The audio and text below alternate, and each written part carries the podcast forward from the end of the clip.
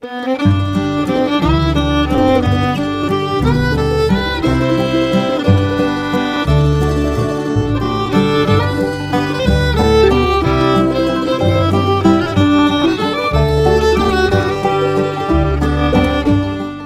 morning, Oregon. I'm Finn J.D. John, FJ at offbeatoregon.com, and this is the Daily Offbeat Oregon History Podcast. It's Thursday, so this is an archive show, first published as a newspaper column and podcast episode sometime in the last 10 years.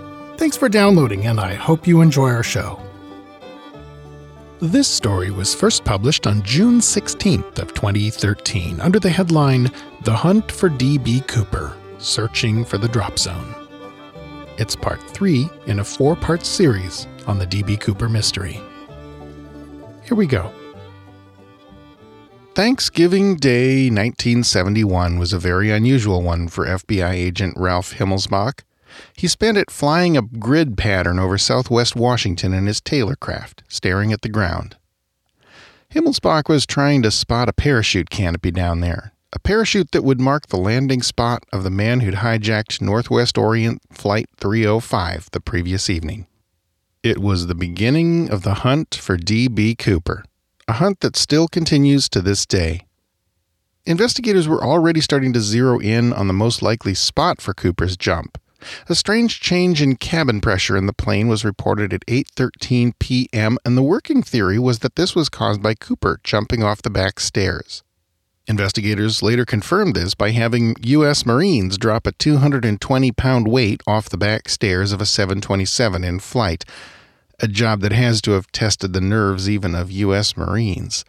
Based on the prevailing wind direction and the location of the plane at the moment, they came up with a diamond-shaped area in which Cooper probably landed. So the next day, the search began in earnest. Law enforcement agencies, search and rescue units, and county sheriff's mounted posses collected at Woodland Police Station and launched a grid search of the target area. A few days later, the searchers were joined by 400 soldiers from nearby Fort Lewis, but even so, they were probably a small minority of the people actually on the ground looking for Cooper. Remember, this was Thanksgiving weekend. Virtually everyone in Oregon and Washington had the weekend off from work, and by the day after Thanksgiving, thousands of locals knew exactly where authorities thought Cooper had landed. This news seemed to inspire a sudden mania for outdoor recreation. After all, chances seemed pretty good that Cooper had died in the attempt, which would mean that somewhere in the hills of southwest Washington there was a monster bag of cash just lying there tied to a corpse up for grabs. Quote, "No one readily admitted to be looking for the ransom money," Himmelsbach later wrote, "but many 1971-style gold rushers were tempted by the lure of a 21-pound package of $20 bills lying somewhere out there in the wilds and were undaunted by the long odds." Time went by. The gold rushers gave up and went home. The soldiers spent 18 days on their grid search through some of the most rugged country in the West, in November and December, of course, bivouacking each night in the field so they could pick it up again the next day. They found the body of a hiker who had broken his leg and died. And other researchers found the body of a murder victim, a college girl who'd disappeared a couple weeks before while hitchhiking. But of Cooper or his parachute or the money, nothing. They never figured out who murdered the college girl either. There were a couple of red-hot leads that seemed to dissolve like a mirage upon first contact. A report of a big white thing floating in Lake Merwin that subsequently vanished, and a mysterious small aircraft taking off and landing by the light of someone's car headlights near the drop zone. Nothing came of either one. Almost immediately, people started calling the FBI with tips. Some of these were people who noticed neighbors suddenly spending lots of money. Others were clearly just trying to make trouble for their personal enemies by reporting them. Investigators tried to check out each lead, but found themselves soon inundated. And it got worse. Within a month or two, the volume of tips coming into the FBI had gone up, the quality had gone down. The legend of the cool cat suit-jacketed skyjacker had fully blossomed, and many people were starting to think of him as a sort of folk hero, sticking it to the man and getting away with it. People were writing songs, making T-shirts. Every half-drunk high roller flashing a roll of 20s at the local bar seemed to think it would be hilarious to pretend to be D.B. Cooper, and then somebody at the bar would call the cops from a payphone, and then Himmelsbach would get a call at 2 a.m., and it happened again and again. Typed-out letters signed D.B. Cooper started showing up at newspapers' offices, and there may actually have been several different people writing them. In any case, they didn't lead anywhere either. And then there were the funny ones, the tips called in by the self-described psychics and paranormal investigators, and by straight-up nutters and swindlers. Himmelsbach remembers one who built a black box covered with dials and switches, which he claimed functioned as a sort of mechanical bloodhound. Quite what the advantage was in a bloodhound with no legs, and as soon became obvious, a non-functioning nose, was never made clear. Another got Himmelsbach's attention by claiming to be skilled in water witching, but subsequently rang the loony bell good and loud by revealing that he did his water witch dousing over a topo map on his coffee table before going out to the scene to dig. The soldiers and posses came back in the spring for another go, and again found nothing. Other searchers got involved as well. A man named John Banks, convinced that Cooper landed and drowned in Lake Merwin, made a deal with the insurance company and spent 2 years and $15,000 exploring the bottom of the lake in a little submarine. He, too, found nothing. Then one day, late in the 1970s, Himmelsbach was talking about the case to an airline pilot who said he'd been in the air just behind the hijacked aircraft that night. The pilot chanced to remark on how nasty the weather was with an 80-knot wind coming right out of the south. The south. Not the west-southwest, but the south.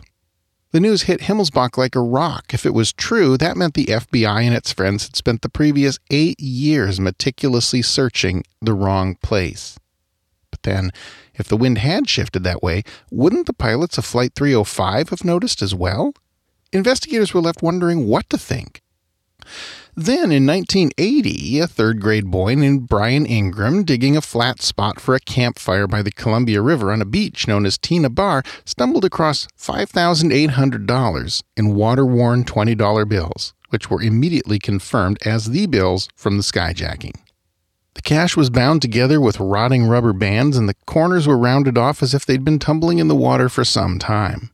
But they were found upstream from the jet's flight path, and upwind from where Cooper apparently jumped. How could they have gotten there? If dropped into the river, why didn't they get separated? Did someone stash them there? Who knows? So that's what we're left with. A tantalizing smattering of confusing and sometimes contradictory evidence, just enough to keep the intrepid D.B. Cooper sleuths busy for decades trying to solve this case. So, okay, what really happened to D.B. Cooper that night? There are at least 5 thoroughly thought-out, highly plausible theories. There are another dozen or so that, although not as robust, are highly appealing as stories. For the time being, though, the question is one big mystery. But then, there are those of us who kind of like it that way. Next week's column will take a look at some of the most plausible theories about what happened to Cooper and the money. That'll be the last in our 4-part series on D.B. Cooper. Key sources in this story have included works by Ralph Himmelsbach, Jeffrey Gray, Skip Porteous, and Robert Blevins. Well, that's our show for today. Thanks again for listening. This podcast is part of Offbeat Oregon History, a public history resource for the state we love. What you've been listening to is one of more than 550 stories originally created and published as newspaper columns in first-run syndication between 2008 and today. You can read them all at offbeatoregon.com. Offbeat Oregon is a division of Pulp Lit Productions, pulp-lit.com, a boutique publishing house owned and operated by yours truly, specializing in audiobook and multimedia editions of the work of the classic pre-war pulp writers. This podcast is covered under a Creative Commons license type CC by SA 4.0, which basically means you can do anything with the content you like so long as you A, give me credit for it, and B, whatever you make is also released under a Creative Commons license. But if you need a waiver to either A or B, hit me up, fj@offbeatoregon.com. I've never said no yet to a request for a waiver of one of those conditions. They're generally there just to prevent me from accidentally authorizing the reuse of something I don't actually control the rights to. A good example might be a photograph used by special permission of the rights holder. Our theme music is by the Atlas String Band and was written by Carmen Ficarra. Listen and download more at atlasstringband.com. Questions, critiques, ideas for a future episode? Email me at fj@offbeatoregon.com. Episodes of Offbeat Oregon History are uploaded around 6 a.m. every single weekday, so the next one will be on your device and ready to go before you know it. Until then, go out and fill up the rest of the day with good stuff. Bye now.